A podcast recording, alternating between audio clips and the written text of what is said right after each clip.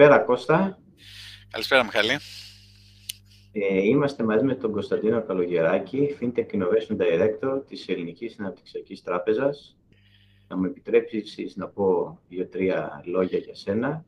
Ε, παραπάνω από 22 χρόνια εμπειρία στις τράπεζες, Εθνική Τράπεζα, ε, Τράπεζα Πυραιός, Γενική ε, και συμβουλευτικές υπηρεσίες, ε, με πάθος για το FinTech και την ανοιχτή καινοτομία. Σήμερα FinTech Innovation Director στην Ελληνική Αναπτυξιακή Τράπεζα και αντιπρόεδρος στο Hellenic Blockchain Hub και Athens Chapter Leader στο Bocconi Alumni. Να πούμε ότι εδώ θα, θα είμαι, ε, έρχομαι με το καπέλο του, του αντιπρόεδρου του, ε, του Hellenic Blockchain Hub και όχι με αυτό της Ελληνικής Αναπτυξιακής Τράπεζας, άρα ε, οι απόψεις που θα εκφράσω θα είναι περισσότερο προσωπικές απόψεις και εκφράζοντας ας πούμε το, το, το σωματείο που θα μιλήσουμε γι' αυτό στην πορεία αλλά, αλλά να ξεκαθαρίσουμε πολύ blockchain. Ότι, ότι, ναι, δεν, δεν εκφράζω αυτή τη στιγμή απόψεις της Ελληνικής Αναπτυξιακής Τράπεζας. Μια χαρά. Ξεκινώντας λοιπόν, θα χαρούμε να μας πεις λίγα λόγια για εσένα, καθώς και την ακαδημαϊκή και επαγγελματική σου πορεία μέχρι σήμερα. Ωραία. Ε, λοιπόν, εγώ ξεκίνησα ε, πρώτο, πρώτο πτυχίο έκανα, είχα, πήγα στην ΑΣΟΕ, ε, διοίκηση επιχειρήσεων. Ε, μετά δούλεψα περίπου τρία χρόνια και σε τραπεζικό κατάστημα στη Χίος Bank το 1998 στο κατάστημα Κολονακίου. Ε, στο Κολονάκι ήμουνα σέκερη ε, στην πλατφόρμα ε, ως ε, ασφαλιστικός σύμβουλος της Χίος Life τότε και κατόπιν για δύο χρόνια στην PwC ε, στο auditing, ε, στο, στο shipping ε, γραφείο που, στον Πειραιά. οπότε για δύο χρόνια είδα έτσι λίγο και το κομμάτι του auditing, λίγο consulting. μετά αποφάσισα να πάω να κάνω μεταπτυχιακό και τελικά κατέληξα στο, στο εξωτερικό. κοίταζα Αμερική, κοίταζα Ευρώπη. Τελικά η επιλογή μου ήταν το Μποκόνι στο Μιλάνο, οπότε έκανα ένα MBA εκεί. Μάλιστα πήγα το 2001, ε, λίγο μετά το September 11, ε, έφτασα στο Μιλάνο. Ε, τελείωσα το 2000. Μέσω του, αυτού του MBA έκανα ένα internship στην AT Kearney, που είναι Management Consulting, που ξεκίνησα στο γραφείο του Μιλάνου και μετά έφτασα στο γραφείο της Αθήνας, κυρίως στα, στα, σε financial institutions, ε, αλλά και telecom και σε διάφορους άλλους κλάδους. Τότε ήταν και το 2004 booming, ε, τρελό στην οικονομία τότε, ε, μέχρι το 2005 ήμουν εκεί για τρία χρόνια ως associate. Μεταπίδησα στην, στο banking, πίσω στο, στο banking, στην Γενική Τράπεζα που ήταν τότε στην Société Générale, ως επικεφαλής market segment στο στο marketing της, ε, της τράπεζας. Τότε χτιζόταν έτσι ένα, μια μεγάλη, πολύ καλή ομάδα, ε, η οποία τελικά όμως σιγά σιγά έφυγε και άλλοι πήγαν στο εξωτερικό, άλλοι από εδώ, από εκεί, άλλοι μείναν στην, στην τράπεζα Πυραιός από τότε. Εγώ το 2009 έφυγα από την Γενική και πήγα στην Εθνική Τράπεζα στο, σε μια ομάδα που έχτιζε ουσιαστικά ένα νέο πρόσωπο τότε για την, για την Εθνική Τράπεζα με βάση το iBank, οπότε ήμουν ακριβώς στο λανζάρισμα του iBank της Εθνικής. Ε, και έμεινα... Αυτό σίγουρα, εμπειρίες πολλές. Ε. Και εκεί πέρα γνωριστήκαμε και θα φτάσουμε και σε, στο πώς βρεθήκαμε εμείς, οπότε για, εκεί ήμουνα, ε, ε, έμεινα για 10 χρόνια στην, ε, στην Εθνική Τράπεζα και θα τα πούμε και περισσότερο αυτά.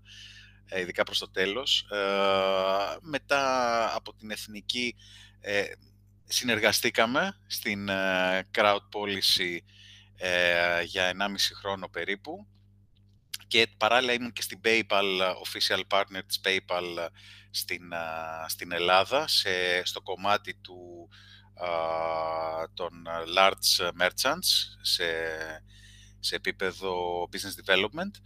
Ε, και τελευταία ε, από το καλοκαίρι και το Σεπτέμβριο και μετά είμαι στην Ελληνική Αναπτυξιακή Τράπεζα σε ένα καινούριο έτσι, ε, σε μια νέα διεύθυνση, στη διεύθυνση καινοτομίας, που και γενικά σε μια τράπεζα που τώρα μετασχηματίζεται και γίνεται στα πρότυπα των αναπτυξιακών τραπεζών του εξωτερικού. Ε, ενώ πριν ήταν ε, ε, ε λίγο, τελείως διαφορετικός οργανισμός, τώρα πλέον αλλάζει αρκετά. Και, αλλά εμείς έχουμε βρεθεί στην, στην Εθνική Τράπεζα. Όταν ήμουν στην Εθνική Τράπεζα, τότε γνωριστήκαμε το 2000, αρχές του 2016, αν θυμάμαι καλά. Αρχικά σας είχα γνωρίσει από το Act for Greece, ε, όταν συνεργαστήκαμε. Την πλατφόρμα crowdfunding, ναι, που είχαμε ναι, ακριβώς, ακριβώς. Και μαζί κάναμε το πρώτο hackathon στο FinTech, FinTech Hackathon, τον Απρίλιο, νομίζω, Απρίλιο του 2016, ε, που ήταν και η αρχή της γνωρισμία μας, που μετά μεταπίδησε και στο Beef Innovative, οπότε ήταν τρία έντονα χρόνια, τρεις κύκλοι μάλλον, hackathon και, και acceleration στο Beef Innovative, πολύ έτσι έντονοι και πλούσιοι σε, σε εμπειρίες και εκεί πέρα μάλιστα έγινε και, ας πούμε, και η πρώτη επαφή με το blockchain. Και για μένα δηλαδή τότε ε, στο πλαίσιο αυτό έγινε και η πρώτη, είδαμε τις πρώτες ομάδες ε, που ας πούμε, είχαν, ναι, blockchain, ναι. που είχαν ναι, στο επιχειρησιακό τους μοντέλο, στο πρώτο, θυμάμαι το πρώτο hackathon είχε και τέτοιες ομάδες ε, και τότε ξεκίνησε έτσι η, η αναζήτηση σε αυτό το πεδίο και η ενασχόληση τέλος πάντων με την τεχνολογία αυτή. Όπως είπες, συναντηθήκαμε στη δράση ανοιχτής καινοτομίας και όλα αυτά τα χρόνια έχεις υποστηρίξει αρκετά hackathon, όχι μόνο στην Εθνική, αλλά ε, και με άλλους partners, ως μέντορας και ως κριτής και σίγουρα έχεις μια μεγάλη εμπειρία σε θέματα καινοτομίας.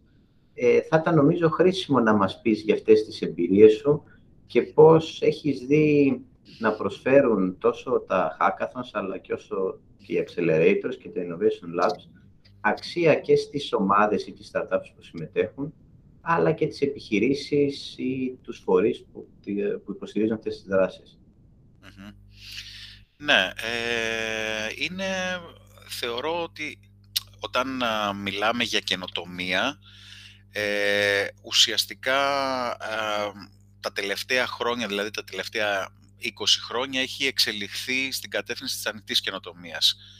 Και όταν, λέμε, όταν μιλάμε για ανοιχτή καινοτομία, ε, είναι πώς οι μεγάλοι οργανισμοί ε, ανοίγονται στο οικοσύστημα, δηλαδή σταματάνε να κοιτάζουν μόνο να κάνουν δικό τους R&D, ανοίγονται στο οικοσύστημα και έρχονται σε επαφή με όλους τους παίχτες, αλλά κυρίως με startups, δηλαδή με, με νέες ιδέες και ανθρώπους που δημιουργούν καινοτομία, ε, για να πάρουν και για να πάρουν ιδέες και για να υποστηρίξουν ε, ιδέες και γενικότερα να δημιουργηθούν νέες ε, ευκαιρίες και επιχειρησιακά μοντέλ, επιχειρηματικά μοντέλα μέσα από αυτές τις διαδικασίες. Οπότε τα hackathons και οι, οι κύκλοι επιτάχυνσης προσφέρουν αυτή τη δυνατότητα, δηλαδή δημιουργούν αυτό το πλαίσιο έτσι ώστε ένας μεγάλος οργανισμός και όλοι αυτοί οι παίχτες να βρεθούν και να καταλάβουν πώς μπορούν να συνεργαστούν, να, να ανταλλάξουν ιδέες, δηλαδή είναι σίγουρα ε, ένα πολύ σημαντικό κομμάτι του πώς δημιουργείται καινοτομία στη σύγχρονη εποχή. Και ε, θεωρώ ότι είναι ε, μάλλον ένας μονόδρομος για όποιον μεγάλο οργανισμό δηλαδή θα ήθελε να, να προχωρήσει σε κάποια βήματα και να, και να περπατήσει ας πούμε στο, στο μονοπάτι του να κάνει digital transformation, ψηφιακό μετασχηματισμό και, και να δημιουργήσει καινοτομία, θα πρέπει σίγουρα να κοιτάξει και προς αυτή, προς αυτή την κατεύθυνση. Δηλαδή να ανοιχτεί και να, και να χρησιμοποιήσει τέτοιου είδους ε, δομές. Ε, είναι σε όλα, πιστεύω σε όλα τα hackathon και σε όλα, όλες αυτές τις ε, δράσεις ε, όλοι έχουν κάτι να πάρουν. Ουσιαστικά δηλαδή ε, υπάρχει ένα win-win για, για όλους, ε, ακόμα και το πιο απλό, το networking που κάνεις μέσα από αυτές τις διαδικασίες. Αυτό, ακόμα, αυτό ακόμα ναι, και, πολύ σημαντικό αυτό. Ναι. Ακόμα και να μην, δεν είναι δηλαδή ότι δίνουν τα βραβεία ή οτιδήποτε, ακόμα και να μην κερδίσεις, η εμπειρία που αποκτάς έχοντας, ε, έχοντας μια επαφή με με άλλους, με άλλους έτσι ομοειδεάτες, ας το πούμε έτσι, που... Συναγωνιστές. Συναγωνιστές, πες το όπως θέλεις. Τέλος πάντων, ε, ε, ε φέρνεις σε επαφή, ε, είναι μια δομημένη, ας πούμε, πλατφόρμα δημιουργίας ιδεών και νέων επιχειρηματικών μοντέλων και έχουμε δει, έχουμε δει δηλαδή πώς, πώς μπορούν να δημιουργηθούν ομάδες, ακόμα και ομάδες που δεν υπήρχαν, μέσα από, μέσα από, αυτά τα, μέσα από αυτές τις δράσεις, αλλά και οι ομάδες που ήδη είναι έτοιμες και έχουν στηθεί, ε, κερδίζουν σίγουρα και αυτές πολλά. Δηλαδή έχουν να πάρουν ε, όλες και ε, παρότι εντάξει, υπάρχει γενικά και αυτή η άποψη ότι υπάρχουν ομάδες που πηγαίνουν από χάκαθον σε χάκαθον κτλ. κτλ. Εγώ θεωρώ ότι ακόμα και αυτό να συμβαίνει σε ένα, σε ένα ποσοστό, δηλαδή να έχεις ομάδες οι οποίες πηγαίνουν σε όλα τα hackathons, για παράδειγμα, και το, το έχουν δει σαν άθλημα, νομίζω ότι και αυτό δεν είναι κακό. Δηλαδή, κάθε, κάθε δράση, κάθε, κάθε, κάθε hackathon έχει να σου δώσει κάτι το διαφορετικό και δεν, δεν το θεωρώ ε, αρνητικό αυτό. Ε, και γενικά ένα, ένα οικοσύστημα ε, χρειάζεται τέτοιου είδους, ε, τέτοιου είδους σχήματα έτσι ώστε να, να υπάρχει και το κατάλληλο networking και η ανταλλαγή ιδεών. Και μεταξύ των κριτών, των μεντόρων, γιατί μαζεύονται κριτές, μέντορες, ομάδες και όλο αυτό είναι κάτι πάρα πολύ δημιουργικό και ε, νομίζω ότι όσο περισσότερο γίνονται τόσο το καλύτερο. Ε, δεν, ναι. δεν είναι καθόλου αρνητικό. Αντίθετα, αφιερώνεις ένα χρόνο ο οποίος θα μπορούσε, εντάξει, θα μπορούσες να κάνεις κάτι άλλο βέβαια, αλλά επενδύεις αυτό το χρόνο πιστεύω τον αξιοποιείς ε, ουσιαστικά. Δημιουργικά. Ναι. Δημιουργικά. Είναι, είναι, είναι καλή επένδυση χρόνου ε, και μπορείς να τεστάρεις έστω ένα module. Δηλαδή ακόμα και μια όρημη ομάδα βλέπουμε ότι επειδή υπάρχει μεγάλη αυτή η γεωγραφία των, των ομάδων που συμμετέχουν ε, η κάθε, ανάλογα με την οριμότητα που έχει κάθε ομάδα κερδίζει κάτι άλλο. Μπορεί να, να εξελίξει ένα module της ή να το ξεκινήσει σχεδόν από το μηδέν κάτι και να αρχίζει να το χτίζει και σιγά σιγά από το ένα στο άλλο να φέρνει και ανθρώπους και εμπειρία και να παίρνει πράγματα. Οπότε ε, νομίζω ότι έχει γίνει, είναι πολύ σημαντικό ε, να γίνονται ε, τέτοιοι και, και γι' αυτό έχουν ξεκινήσει από τα πολύ εξελιγμένα οικοσυστήματα ε, όλα αυτά. Δεν είναι κάτι φυσικά που δημιουργήθηκε στην Ελλάδα ε, για πρώτη φορά έχει ξεκινήσει εδώ και πολλά χρόνια και από, το, και από Silicon Valley και γενικότερα... Από την Καλιφόρνια, ναι. ναι, έχει ξεκινήσει αυτή η διαδικασία του, του να κάνεις, ε, να τρέχεις ένα challenge, τέλος πάντων, ε, και να μπαίνουν τα δημιουργικά μυαλά να δίνουν μια λύση. οπότε, ε, νομίζω ότι είναι, είναι σημαντικό component ενός οικοσυστήματος και δημιουργεί ευκαιρίες ε, για όλους τους συμμετέχοντες. Ε, ναι, και πιστεύω ότι χρειάζονται, όπως ξανά Μια χαρά.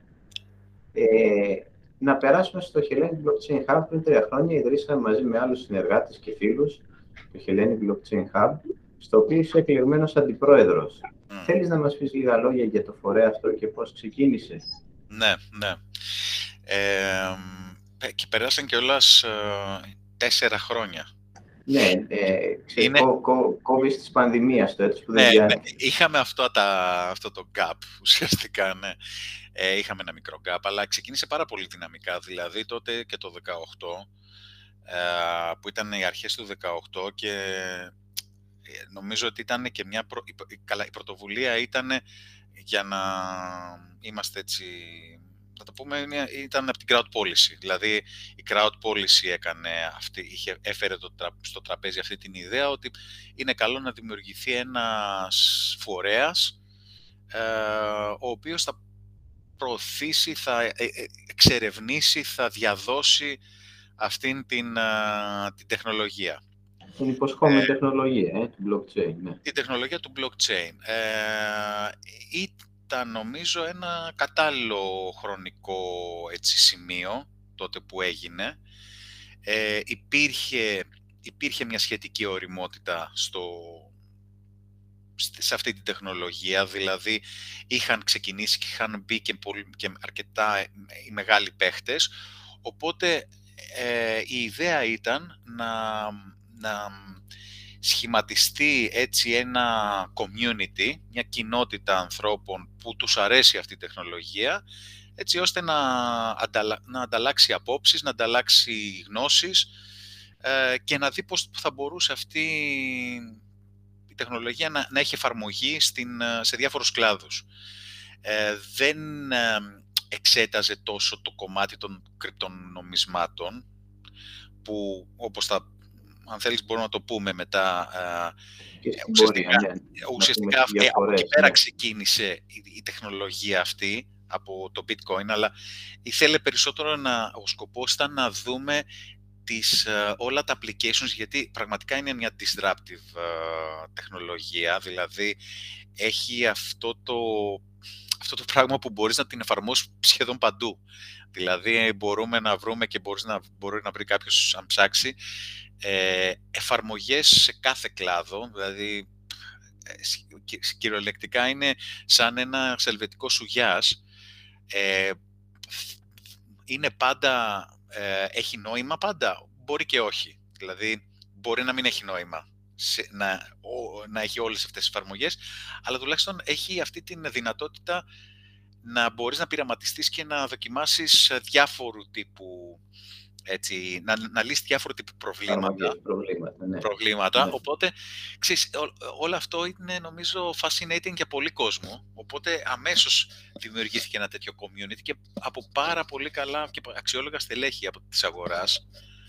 Ε, και βρεθήκαμε μάλιστα για να κάνουμε εξής στο σωματείο. Ήταν, χρειαζόντουσαν τα 20 άτομα, οπότε μαζευτήκαμε σε ένα, στο, στο 42. Αυτό επίσης πρωτότυπο, ε. Ιδρύσαμε τον ήδη σε ένα μπαράκι. Σε ένα μπαράκι στο, στο 42, εκεί στο κέντρο.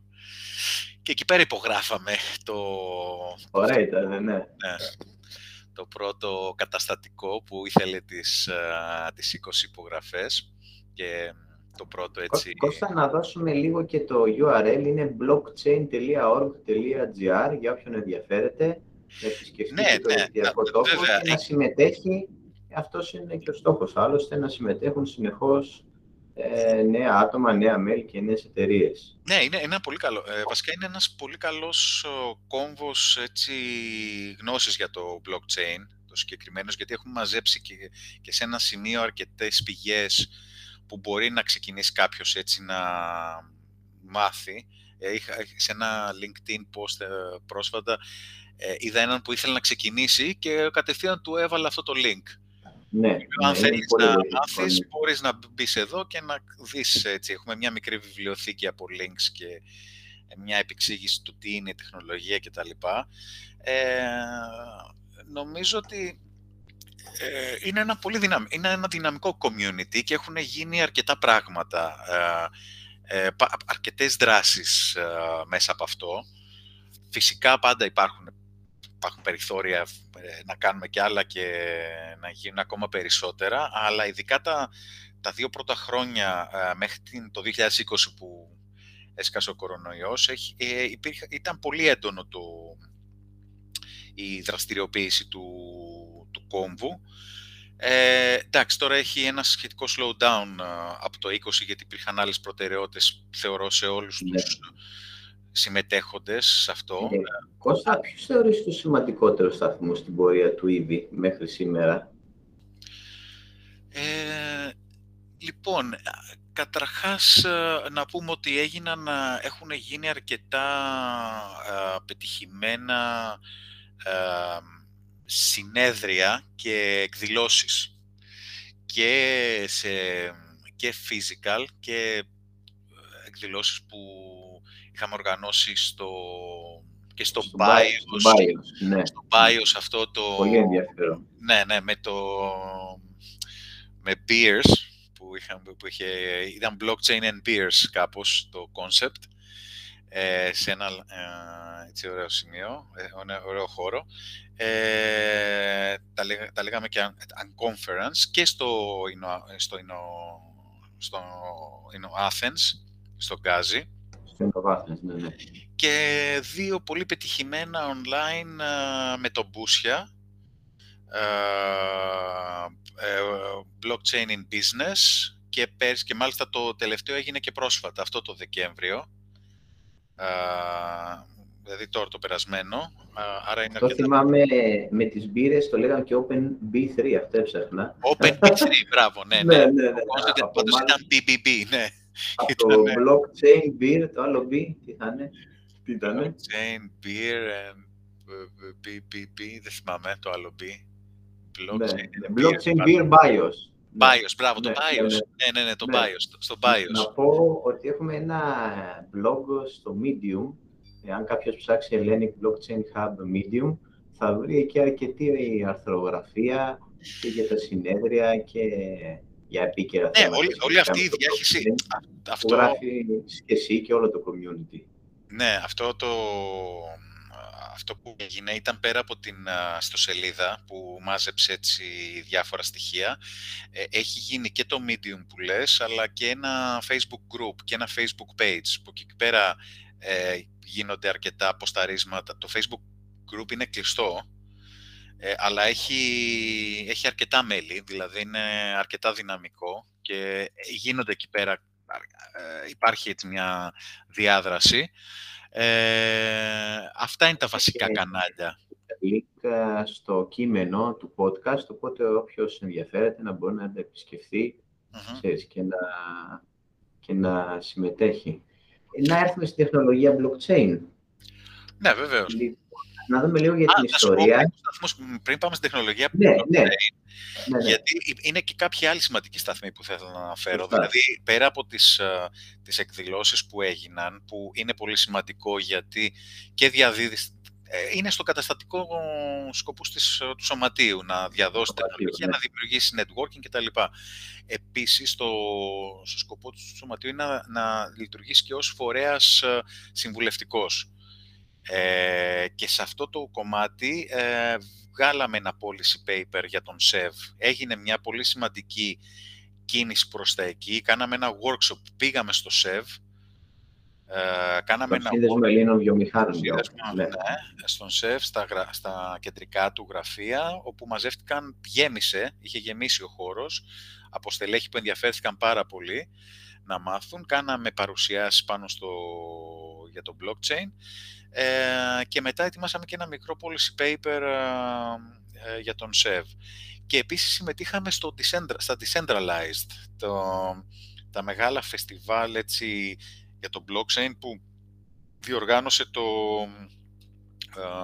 το Πανεπιστήμιο της Λευκοσίας στο Divani Caravel, όπου μιλήσαμε και γενικά ήρθαμε σε επαφή με πάρα πολύ σημαντικά στελέχη του χώρου εγώ να πω ότι είχα, είχα πάει και με την Εθνική στο Decentralized στην, στην Λεμεσό από το 2016 ε, και είχαμε τότε και με την Εθνική έρθει σε επαφή με τον καθηγητή, τον κύριο Γιαγλή ε, και είχαμε μια συνεργασία τότε. Όχι, ναι, μεγάλη δραστηριότητα. Στο πολύ μεγάλη ναι. δραστηριότητα, ναι. Το Πανεπιστήμιο Λευκοσίας είναι πάρα πολύ, έτσι, ειδικά στα ψηφιακά νομίσματα, πολύ από τα, θεωρείται από τα κορυφαία στον κόσμο και το πρώτο που έκανε ε, Master σε Digital Currencies.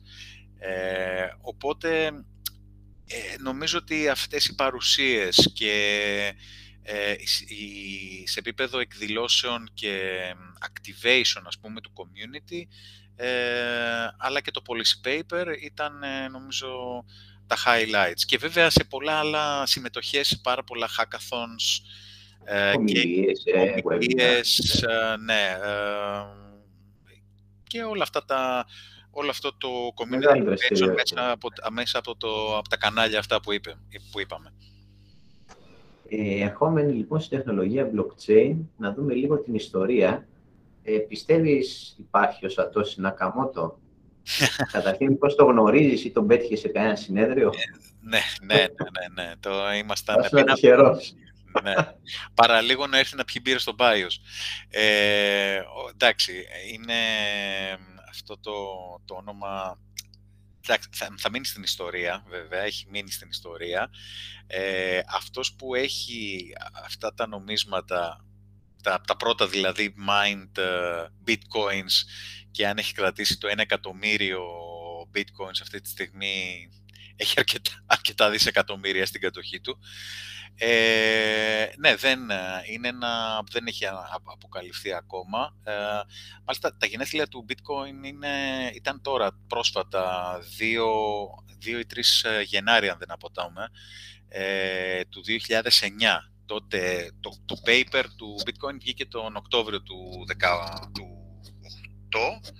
αλλά το 2009 τον, το Γενάρη έγινε το πρώτο, δημιουργήθηκε το, ξεκίνησε το bitcoin.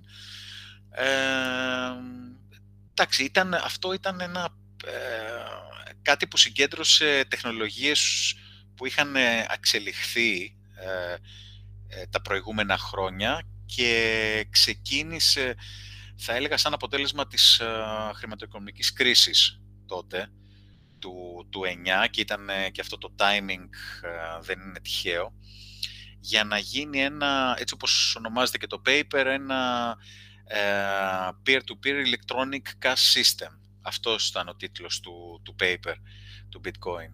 Ε, άρα τι κάνουμε, προσπαθούμε να βρούμε έναν τρόπο να δημιουργήσουμε εμπιστοσύνη και ε, μεταξύ συναλλασσόμενων, ε, για να δημιουργήσουμε μια συναλλαγή μεταξύ δύο συναλλασσόμενων, ε, για να, χωρίς χωρίς κάποιον ενδιάμεσο.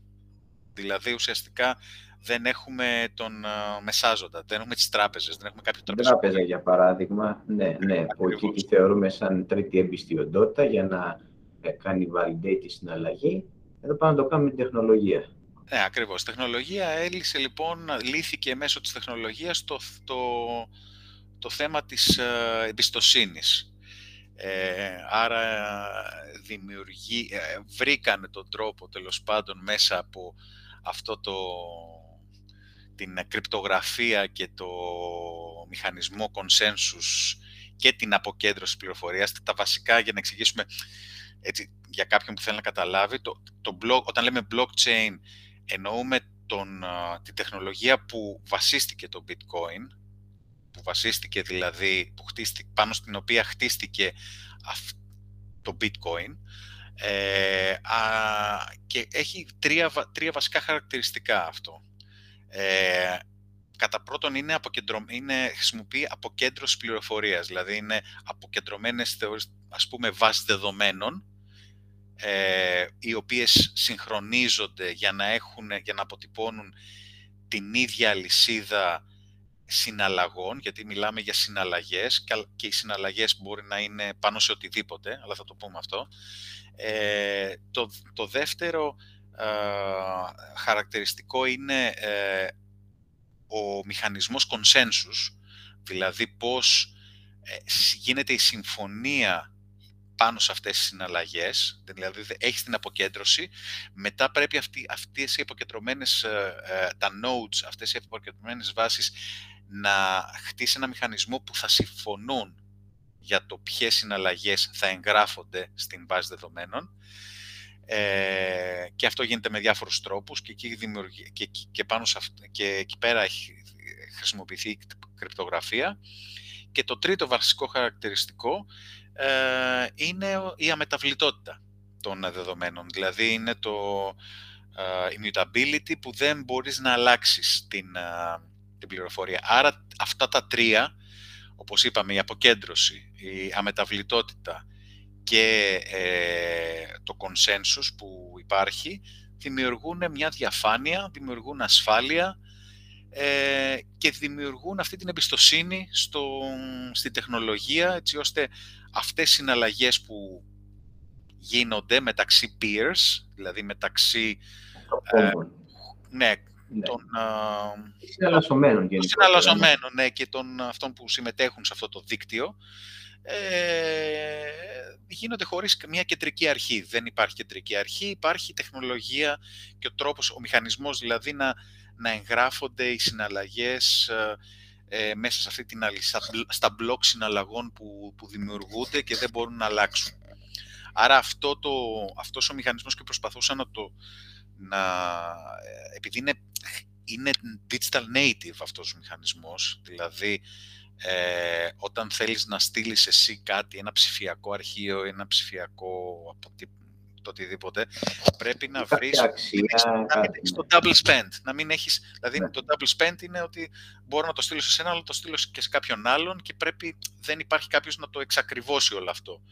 Άρα ε, αυτό επιτυγχάνεται και πλέον δεν μιλάμε, ε, επειδή ξεκίνησε για μια χρηματική, για ένα σαν ένα, για ένα νόμισμα, ε, αυτό, πλέον, αυτό έχει εξελιχθεί και ειδικά μετά το 2015 που δημιουργήθηκε το Ethereum, που μπήκαν στο παιχνίδι και τα smart contracts, ε, έχει εξελιχθεί σε ένα πολύ πιο...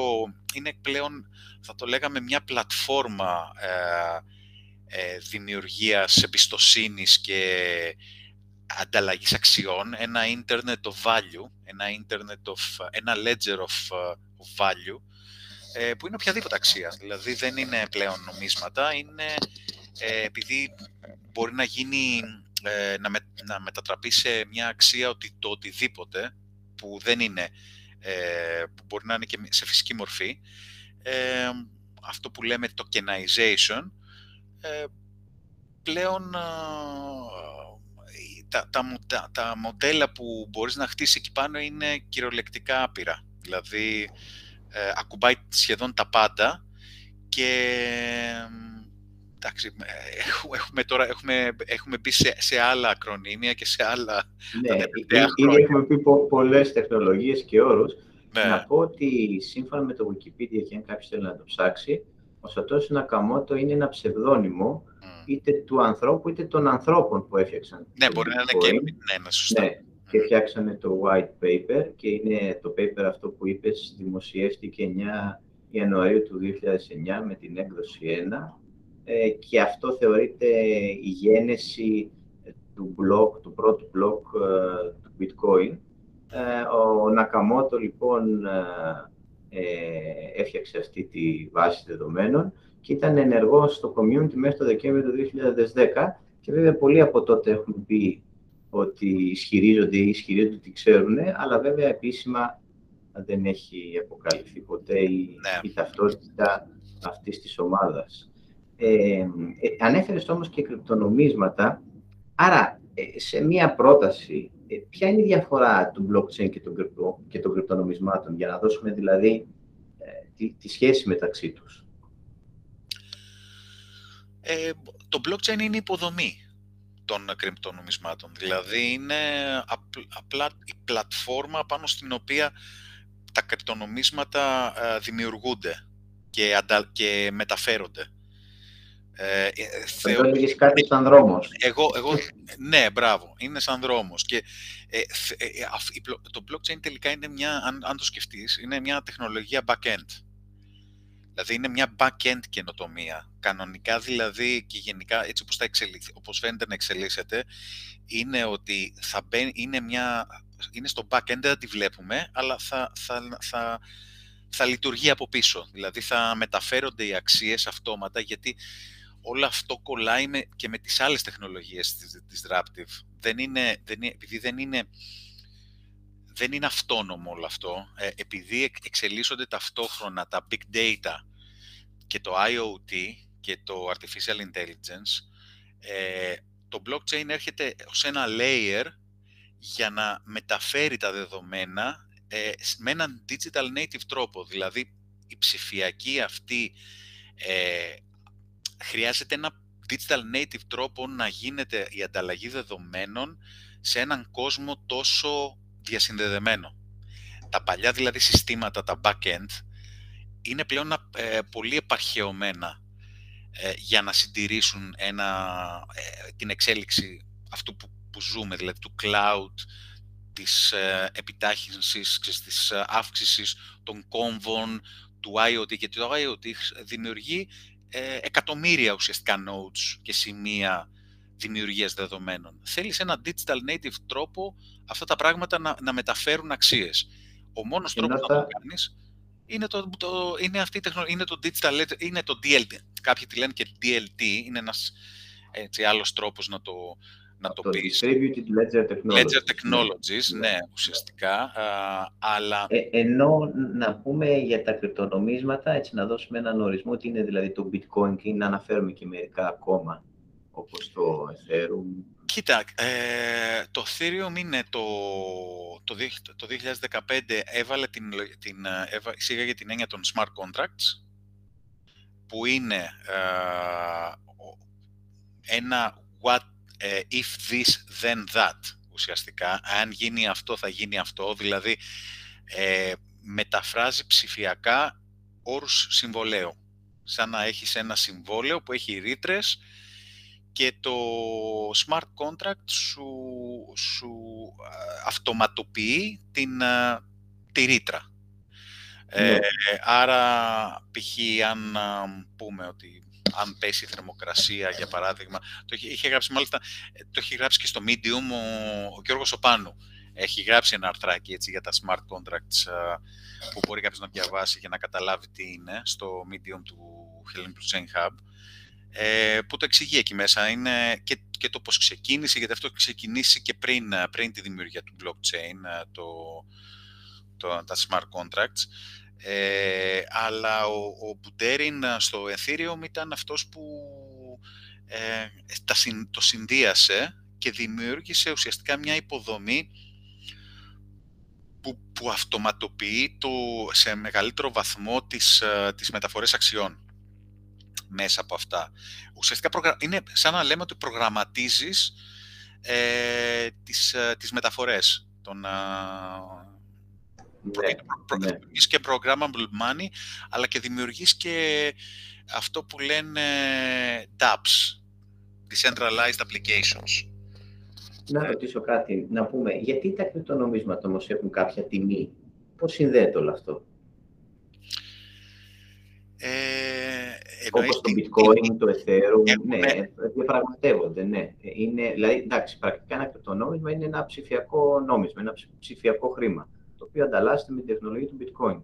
Ακούμε όμως ότι ανεβαίνει το bitcoin, πέφτει το bitcoin, ξέρω κάποτε στο μακρινό παρελθόν ήταν 1000 ευρώ, έφτασε στις 50.000, ξανά πέσε. Ε, πώς, πώς κολλάει όλο αυτό; Um, κοίτα, ε, ναι, ουσιαστικά ε, συνδέεται με τα fiat. Τα fiat είναι τα, τα κλασικά νομίσματα, δηλαδή ε, η, όταν δημιουργείται ένα καινούριο νόμισμα, έχουν δημιουργηθεί ε, δεκάδες χιλιάδες νομίσματα αυτή τη στιγμή. Και όταν ξεκινάει κάποιος να, ε, να, να, να χτίσει μια τέτοια υποδομή και ένα νόμισμα που πολλά στηρίζονται στην, στην υποδομή του bitcoin. Ουσιαστικά το back-end για τα, και για τα νέα νομίσματα ε, χρησιμοποιούν το bitcoin από πίσω. Δεν είναι καινούργια υποδομή, ε, δεν έχουν δικά τους nodes. Έχουν, ε, το κάθε νόμισμα μπορεί να έχει παραλλαγές στον τρόπο που λειτουργεί και ανταλλάσσεται και είναι, είναι σαν, θα, θα έλεγα, μικρές είναι σαν, ναι, σαν τίτλοι αξιών. Ναι, ναι, δηλαδή διαπραγματεύονται πώς αντιπραγματεύονται οι μετοχές, που ανάλογα με την προσφορά και τη ζήτηση ανεβαίνουν, πέφτουν κτλ γίνεται κάτι αντίστοιχο. Δηλαδή, αξιοποιούνται στο, στο παγκόσμιο χρηματοπιστωτικό σύστημα ε, σε μια τέτοια διαδικασία προσφοράς και ζήτησης. Δηλαδή, όσο ζητά να αγοράσουν, ανεβαίνει, κάποιος πουλάει ψηλότερα, ανεβαίνει η τιμή, κάπως έτσι λειτουργεί. Ναι, κοίτα, είναι, είναι τα initial, αυτά είχαν ξεκινήσει σαν initial coin offerings. Δηλαδή, όταν δημιουργείς ένα coin, ένα νέο coin, ε, θεωρείς ότι είναι, ένα, είναι σαν ένα token, ας πούμε, που κάποιος θέλει να το πάρει. Είναι σαν μια μετοχή, ας το πούμε έτσι. Είναι σαν μια μετοχή που ο, ο χρήστης αποφασίζει ότι ε, πιστεύεις σε αυτήν, πιστεύεις στο, στην προοπτική της και στο, και στο ότι θα αποκτήσει αξία στο μέλλον, θα λύσει κάποιο, κάποιο πρόβλημα. Ε, άρα, ανάλογα με το business μοντέλο και την, και, το, και την πρόταση της ομάδας η οποία το χτίζει, ε, εάν βρεθεί η ομάδα των επενδυτών που θα, που θα πιστέψει ότι αυτό το, αυτό το token, αυτή η αξία έχει, θα έχει μια προοπτική στο να εξελιχθεί, δηλαδή αυτή τη στιγμή, για παράδειγμα, υπάρχουν κάποια πιο εξελιγμένα νομίσματα που έχουν διαφορετικούς τρόπους επιβεβαίωσης των συναλλαγών. Είναι πιο γρήγορα, για παράδειγμα. Και λιγότερο ενεργοβόρα, ίσως, από το Bitcoin. Υπάρχουν, υπάρχει το Polkadot, το Cardano, ε, το Solana ε, και μετά το, ε, το Ethereum δηλαδή. Υπάρχουν, ναι, ναι. υπάρχουν πάρα πολλά. το XRP είναι, είναι πάρα πολλά που προσπαθούν να βελτιώσουν κάποια σημεία που είχε το bitcoin, ας πούμε, κάποια, κάποιες ελλείψεις και πολλές φορές έχουν να κάνουν αυτό με, την, με, το, με, την, με το πόσο ενεργοβόρο είναι το bitcoin ή το πόσο scalable είναι, το πόσο γρήγορα, γρήγορα γίνουν τις συναλλαγές. Άρα βγήκαν ε, πολλά άλλα κρυπτονομίσματα που θα θεωρήσανε, που προσπαθήσαν να το κάνουν αυτό καλύτερα ε, και έχουν και αυτά μία αξία σε δολάρια, σε ευρώ κτλ. Άρα δημιουργήθηκαν, έχουν δημιουργηθεί πλέον exchanges, ειδικά crypto exchanges, το, το πιο γνωστό ας πούμε ανταλλακτήρια, το, ανταλλακτήρια το Coinbase ε, ή το Kraken ή, και πολλά άλλα ε, στα οποία ε, μπορείς να, να αλλάξεις τα, τα κανονικά σου νομίσματα με, με τα κρύπτο. Ε, έχει δημιουργήσει... Ε, έχοντας προφανώς την προσδοκία ότι θα ανέβουν, γιατί όπως είπες και πριν, ε, πίσω θεωρητικά από κάθε νόμισμα υπάρχει μια προσδοκία, όπως και πίσω από τις μετοχές υπάρχει μια προσδοκία. Βέβαια εκεί συνήθως υπάρχει μια εταιρεία ή μια προοπτική μιας εταιρείας. Ναι, δεν έχουν cash ναι, ναι, ναι, λειτουργούν τελείως διαφορετικά. Ναι, γιατί ναι. είναι σαν να λέμε ότι ε, δημιουργείται ένα μικρό κράτος το οποίο κόβει ένα δικό του νόμισμα. Ε, το αντίστοιχο είναι αυτό. Ναι. Δεν είναι η μετοχή. Ναι. Δεν είναι μια εταιρεία ναι. η οποία έχει cash flows, άρα επενδύσεις προοπτικές. Πελάτες, προμηθευτές, ναι, ναι, Είναι σαν να λες ότι δημιουργήθηκε ένα μικρό κρατήδιο το οποίο αποφάσισε να κόψει ένα νόμισμα και εγώ πιστεύω σε αυτό το κρατήδιο ε, ότι θα κάνει κάτι. Ε, δηλαδή περισσότερο είναι ένα asset το οποίο είναι σαν ένας ψηφιακός χρυσός. Δηλαδή, το bitcoin το έχουν χαρακτηρίσει ως ψηφιακός χρυσός ε, που θα μπορούσε ίσως να είναι και σαν να, να, να χρησιμοποιηθεί και να, σαν ε, αποθετήριο μιας κεντρικής τράπεζας. Ναι, ναι. Ε, ε ναι, ε, νομίζω κάναμε εκτενή έτσι, συζήτηση για τα κρυπτονομίσματα, γιατί φαντάζομαι υπάρχει μεγάλο ενδιαφέρον και ακούγονται πολλά γύρω από αυτά. Βέβαια, να πούμε εμάς και στο ήδη, η στόχευσή μας δεν ήταν ε, κυρίως τα κρυπτονομίσματα, αλλά η τεχνολογία πίσω από, από το blockchain και γενικότερα τις DLT τεχνολογίες. Και νομίζω θα έχει ενδιαφέρον να δώσουμε κάποια παραδείγματα από τομείς της οικονομίας που μπορούν να, ε, ε, που μπορούν να χτιστούν εφαρμογές ή συστήματα με το blockchain, όπως για παράδειγμα στην ενέργεια, στην ψηφιακή διακυβέρνηση, στην υγεία, τις μεταφορές. Ναι, να ε, ναι, βέβαια, μπορώ να σας αναφέρω. Πάρα, είναι πάρα πολλά. Απλά για να κλείσουμε λίγο με τα, να μεταμυδίσουμε τα κρυπτονομίσματα ε, στη χρηματοοικονομικό κλάδο από όπου ξεκίνησε και όλη η τεχνολογία, ε, τα τελευταία χρόνια υπάρχει μια τεράστια εξ, ε, πρόοδος και εξέλιξη. Δηλαδή δεν είναι πλέον, ενώ υπήρχε όλο αυτό το το θέμα του, της, της πορείας, ας πούμε, της τιμής του bitcoin και των κρυπτονομισμάτων και τα λοιπά, ε, έχει, έχει αλλάξει λίγο ε, και το momentum και το βλέπουν και πολύ πιο όρημα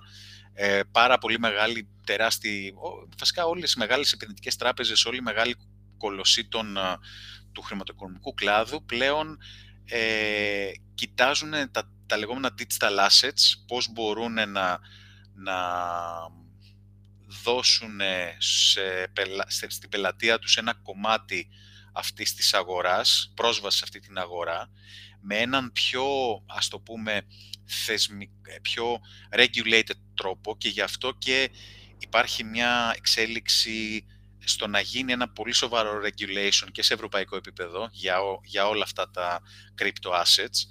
Ε, άρα έχει οριμάσει πάρα πολύ και βέβαια έχει, έχει, έχουν εκτιναχθεί και οι επενδύσεις σε όλες αυτές τις εταιρείες, τα, τα, ειδικά το 2020, ε, σε πάρα πολλά billions και, και το, το λεγόμενο decentralized finance.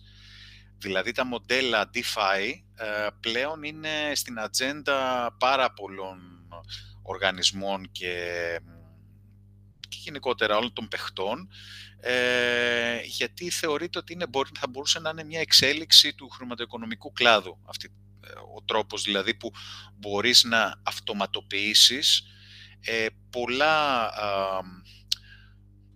πολλά σημεία του χρηματοοικονομικού κλάδου με αυτόν τον τρόπο και, σε, και στο επίπεδο των, α, των αγορών αλλά και στο επίπεδο των, ακόμα και των, των δανείων και των επενδύσεων και των καταθέσεων ε, χρησιμοποιώντας τέτοιου είδους υποδομές. Ε, και επίσης η εφαρμογή των, των λεγόμενων NFTs το οποίο στηρίζεται στο Ethereum και στα smart contracts. Δηλαδή, ε, και, και να περνάμε τώρα και σε άλλους κλάδους. Ναι, γιατί περνώντας και σε άλλους κλάδους. Ναι, τα ναι, NFTs λοιπόν, οικονομία. που είναι tokenized, είναι ουσιαστικά tokens ε, που, μπορεί, που δημιουργούν μια μοναδικότητα και ένα non-fungible είναι ότι δεν, δεν είναι, δημιουργεί μια μοναδικότητα στην ιδιοκτησία ενός πολύ συγκεκριμένου, για παράδειγμα, πίνακα ή ενός μουσικού κομματιού, ε, πλέον είναι, έχει γίνει μια πολύ μεγάλη εκτείναξη και εκεί, γιατί ε, και στη μουσική μπορείς να, το, να, να εφαρμοστεί ένα τέτοιο μοντέλο, αλλά και σε ε, οποιοδήποτε είδος ψηφιακό αρχείο, ε, να δημιουργήσεις δηλαδή ένα, αυτή τη μοναδικότητα και την, ε, να δημιουργήσεις ένα collector's item το οποίο μπορείς, μπορείς να το ανταλλάξεις ως αξία. Είναι αυτό που λέγαμε και πριν, ότι ε, μέσα από, αυτό, ε, μέσα από αυτή την πλατφόρμα μπορείς να ανταλλάξεις αξίες που μπορεί να είναι το οτιδήποτε. Άρα ε, έχουμε δει τελευταία πώς ε, έχουν... Μάλιστα είχε γίνει, τώρα διάβαζα πρόσφατα, δημιουργήθηκε ένα DAO το οποίο σήκωσε χρήματα για ένα, για, για ένα NFT ενός κόπη της διακήρυξης ανεξαρτησίας στην Αμερική. Και μιλάμε για εκατομμύρια, δηλαδή μαζεύτηκαν εκατομμύρια για να αγοράσουν το, real, το, το αληθινό αντίγραφο της διακήρυξης ανεξαρτησίας και είναι ένας τρόπος, ήταν και ένας τρόπος crowdfunding δηλαδή. Ε, και μαζεύτηκαν πάρα πολλοί που δώσανε χρήματα ε, για να πάρουν αυτό το NFT, να δημιουργήσουν αυτό το NFT. Ε, αλλά, Κώστα, ναι. να πούμε και με βάση τη Wikipedia, άμα κάποιος ψάξει, είναι τα non-fungible tokens, που είναι ουσιαστικά δεδομένα μη ανταλλάξιμα που αποθηκεύονται ε, στο blockchain σε ένα digital ledger, που μπορεί να είναι, όπως είπες, φωτογραφίες, βίντεο ή και γενικότερα ψηφιακά αρχεία. Ψηφιακά αρχεία, ναι, ναι, ναι. Ε, μπορεί να είναι ένα κάρφωμα του Αντιτοκούμπο ε, το πρώτο του κάρφωμα, δεν ξέρω, το πρώτο, η πρώτη του συνέντευξη ή οτιδήποτε, ε, που θεωρείται collectors ε, item, ε, μπορεί πλέον να γίνει ένα NFT και να αποκτήσει μια αυτόνομη, μια, και, μια καινούργια αξία. άρα, στο χρηματοοικονομικό κλάδο και γενικά όλη αυτή η ανταλλαγή αξιών είναι ένα πολύ μια πολύ μεγάλη εφαρμογή που, που έχει που έχουν αυτές τις τεχνολογίες. Από την άλλη, σίγουρα ένα πολύ μεγάλο πεδίο εφαρμογής είναι στο σε supply chain, σε εφοδιαστική αλυσίδα. Ε, και εκεί πέρα έχουν γίνει διάφορα κονσόρτσια και γενικά η, η τεχνολογία αυτή έχει γραφτεί και έχει υποθεί ότι μπορεί, να μπορεί να είναι για, τα, για οικοσυστήματα ε, επιχειρήσεων ότι είναι το ERP για τις ίδιες επιχειρήσεις. Δηλαδή να δημιουργήσει αυτό του είδους την, τη συνεργασία και, την, και τον συγχρονισμό και την ε, διαφάνεια στην, σε, στην, μεταφορ, στην ανταλλαγή πληροφοριών και το supply chain, η εφοδιαστική λυσίδα είναι ιδανικό. Δηλαδή στο shipping, στο supply chain, σε οτιδήποτε έχει να κάνει με πάρα πολλούς παίχτες που πρέπει να συγχρονιστούν, είναι ιδανική εφαρμογή. Δηλαδή είναι από αυτές που έχουν, έχουν ξεκινήσει και οριμάζουν. Ε. Ναι. Ναι. Ε, Όπως και στην ενέργεια, παραγωγή ενέργειας. Και η παραγωγή ενέργεια, ακριβώς, ναι. ναι. Υγεία για ειδικά δεδομένα και φακέλους. Η υγεία, γιατί ο, οτιδήποτε έχει να κάνει με ασφα... Ε, θα μπορούσε να είναι ε, βάσεις που έχουν, ας πούμε, ε, δεδομένα, προσωπικά δεδομένα, δεδομένα υγείας. Ναι. Ε, φάκελοι υγείας, για παράδειγμα, υπάρχει ένα Horizon 2020 μεγάλο έργο, μπορεί να το ψάξει κάποιος, My Health, My Data που εκεί πέρα ε, δίνει τη δυνατότητα σε, σε ασθενείς, νοσοκομεία, κεντρικές υγειονομικές αρχές να έχουν πρόσβαση με ασφάλεια σε, ψηφια, σε ψηφιακούς φακέλους υγείας ε, και να μπορούν να, να γίνονται αυτές οι ανταλλαγές των, των φακέλων αυτών χωρίς, ε, με, με το, πάντα με το consent του, αστε, του, του ασθενούς. Ε, είναι σημαντικό ότι μια πολύ, ε, μια πολύ καλή εφαρμογή είναι ότι μπορείς να κάνεις αυτό που λέμε self-sovereign identity, δηλαδή να έχεις, εσύ, να έχεις εσύ την κυριότητα του, των δεδομένων σου και να δίνεις πρόσβαση εκεί που, που πρέπει. Τέλος πάντων που... Εκεί που θες κάθε φορά. Εκεί που ναι. θες κάθε φορά, χωρίς ναι. να πρέπει να κάνεις ε, ε, συνεχώς login με διαφορετικά passwords κτλ. Και νομίζω και εδώ σε αυτό που λες το σημαντικό είναι και χωρίς να εξαρτάσει από κάποιον που έχει τη βάση δεδομένων. Που αν ναι. θέλει κρατάει τα δεδομένα ή αν θέλει δεν τα κρατάει τελικά. Ακριβώς. Γιατί στην πρώτη περίπτωση είναι θέμα νομοθεσίας, ενώ εδώ είναι θέμα τεχνολογίας. Mm. Ακριβώς. Είναι η τεχνολογία που δίνει, την, που ε, δίνει ένα, μια, μια λύση σε αυτό το πρόβλημα της πολύ μεγάλης ε, των διάσπαρτων login σε πάρα πολλές κεντρικές βάσεις δεδομένων. Ωραία. Ε, είναι σαν να αντιστρέφεις λίγο την, τη σχέση. Δηλαδή, βάζεις τους άλλους να έρχονται σε σένα και να δίνεις εσύ το consent, παρά να πηγαίνεις εσύ και να κάνεις login με διαφορετικά passwords σε πάρα πολλές κεντρικές βάσεις. Ε, αλλά ναι, είναι, είπαμε, είπαμε supply chain, είπαμε ε, υγεία, ενέργεια, ε, αυτές νομίζω είναι από, τις, ε, πολύ βασικ, από τους πολύ βασικούς ναι. κλάδους.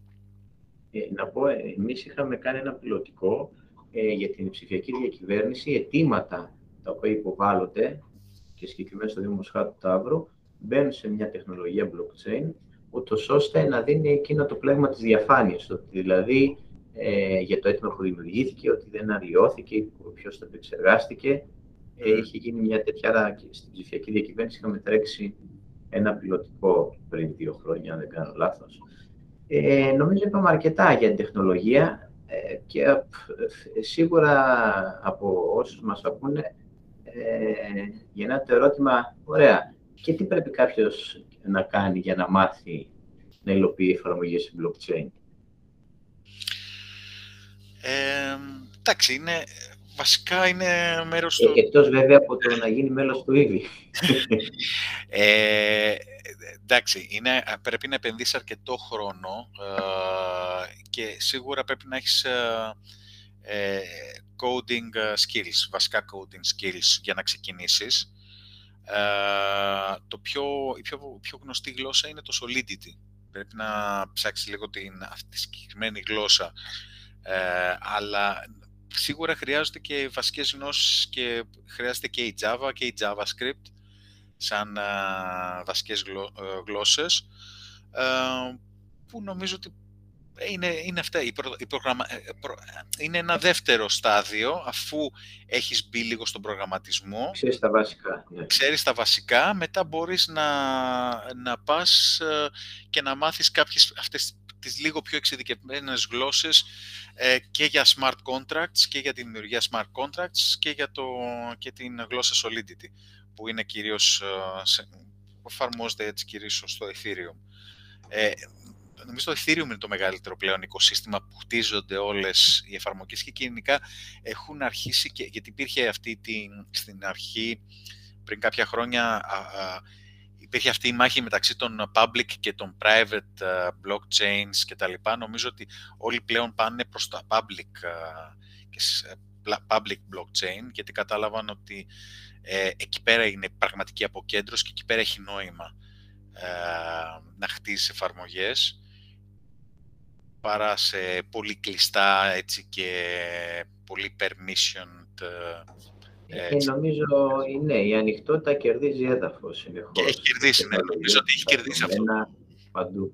Ε, στην Ελλάδα υπάρχει οικοσύστημα εταιριών και προγραμματιστών που φτιάχνουν εφαρμογές σε blockchain; Ε, και μέσα από το ίδιο εμείς προσπαθήσαμε, ε, έχει γίνει μια προσπάθεια να γίνει μια καταγραφή, ένα μητρό ε, και υπάρχει έτσι μια, μια λίστα. δεν έχει αξιοποιηθεί αρκετά, θα έλεγα, ε, αλλά είναι νομίζω αρκετά περιορισμένη προς το παρόν. Υπάρχουν, νομίζω ότι γίνεται περισσότερο σε ερευνητικά κέντρα. Υπάρχουν ερευνητικά κέντρα που, κάνουν, που δουλεύουν και και κάποια ευρωπαϊκά προγράμματα και συνήθως με ευρωπαϊκούς πόρους, το, το ΕΚΕΤΑ Υπτήλ κάνει πάρα πολύ καλή δουλειά εκεί και το μέλος μας ο Κωνσταντίνος Σοβότης που το τρέχει και μάλιστα είναι πολύ σημαντικό που ε, συμμετέχει και στο EU Blockchain Observatory Είμαστε δηλαδή και, και άλλοι φορείς και, από την, και, και Intrasoft, αν δεν κάνω λάθος, είναι μέσα σε αυτό, αλλά είναι νομίζω σε αρκετά, σε αρκετά πρώιμο στάδιο.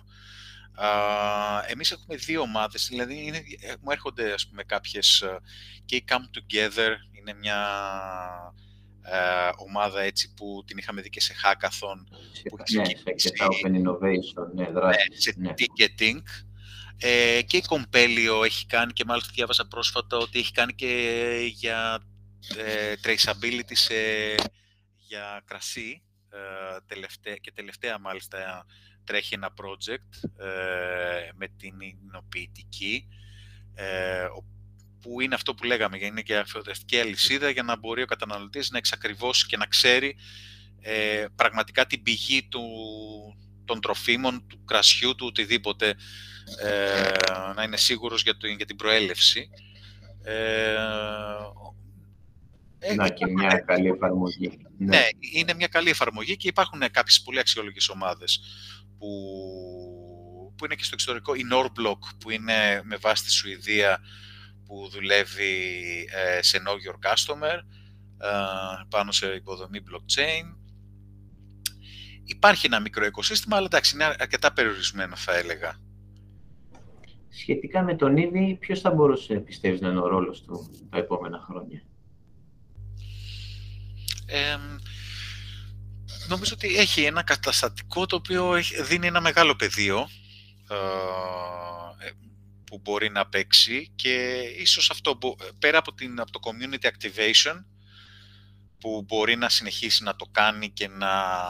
Ε, νομίζω πρέπει να συνεχιστεί αυτό και είναι καλό να υπάρχει, γιατί φέρνει σε επαφή όλους, όλα τα... δημιουργεί το κατάλληλο networking. Ε, ίσως, ίσως περισσότερο στο κομμάτι του matchmaking θα μπορούσε να παίξει ένα ρόλο μεταξύ των, ε, και των developers που υπάρχουν, αυτών που υπάρχουν τέλος πάντων, για να δημιουργηθούν proof of concept στις εταιρείες.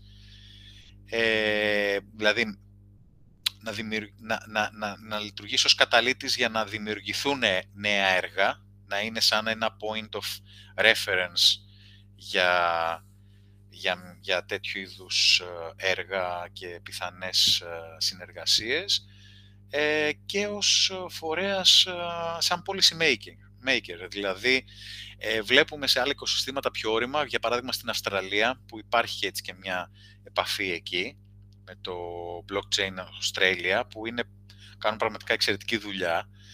Ε, πώς και, και, και, στην Κύπρο και γενικά σε άλλες, σε άλλες χώρες ε, έχουν δημιουργηθεί ε, πολύ καλές ε, προτάσεις και policy papers ε, για, το, για τις εφαρμογές τεχνολογίας.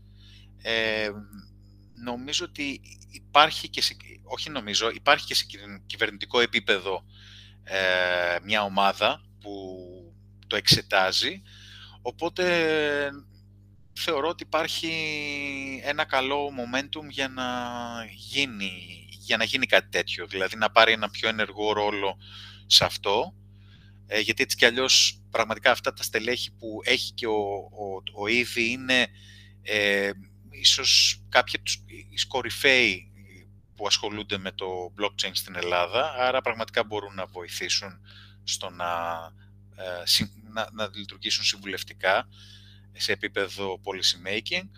Ε, νομίζω αυτά θα μπορούσε να... θα ήταν υπεραρκετά, δηλαδή αν, αν εξελιχθεί, μέλλον. Ναι, αν εξελιχθεί σε ναι. κάτι τέτοιο και σίγουρα και σε, στο κομμάτι του να διασταυρωθεί και με, με τα άλλα ε, τις, με, τα, με τις άλλες τεχνολογίες. Ε, να βρει δηλαδή αναδυόμενες, ναι, ναι, τις άλλες αναδυόμενες ε, τις συνέργειες και πώς υπάρχει αυτή η συσχέτιση μεταξύ τους. Πολύ ωραία. Ε, Κώστα, θέλω να σε ευχαριστήσω πολύ για τη σημερινή συζήτηση. Νομίζω είπαμε πολλά για την τεχνολογία. Για Πέρασε ευχαριστά η ώρα, εγώ δεν το κατάλαβα. Ναι, δώσαμε, νομίζω, έδωσες πολλούς ορισμούς τροφή για σκέψη και αναζήτηση στο διαδίκτυο, από όσους μας άκουσαν. Ναι, είχα κάνει, ήταν αυτό που έκανα έτσι ξαναείδα, για να θυμηθώ λίγο και κάποια πράγματα. Και το άλλο highlight ήταν το TEDx ε, talk που έκανα στην Κομωτινή το 19. Ε, ε, έχω κάνει έτσι και υπάρχει στο YouTube. Ε, είχα κάνει μια παρουσίαση έτσι, που είχα φέρει έτσι, όλες, όλη την πορεία του blockchain και κάποιες ιδέες ε, και μ' αρέσει έτσι να τα ξαναθυμάμαι και να τα, τα παρακολουθώ πάντως, όχι συνεχίζω και τα παρακολουθώ και, και είναι ενδιαφέρον το πώς ε, έχει οριμάσει αυτό όλα αυτά τα χρόνια. Με χαρά θα τα ξαναπούμε νομίζω και σύντομα γιατί οι εξελίξεις είναι πολύ γρήγορες σε αυτό το τομέα.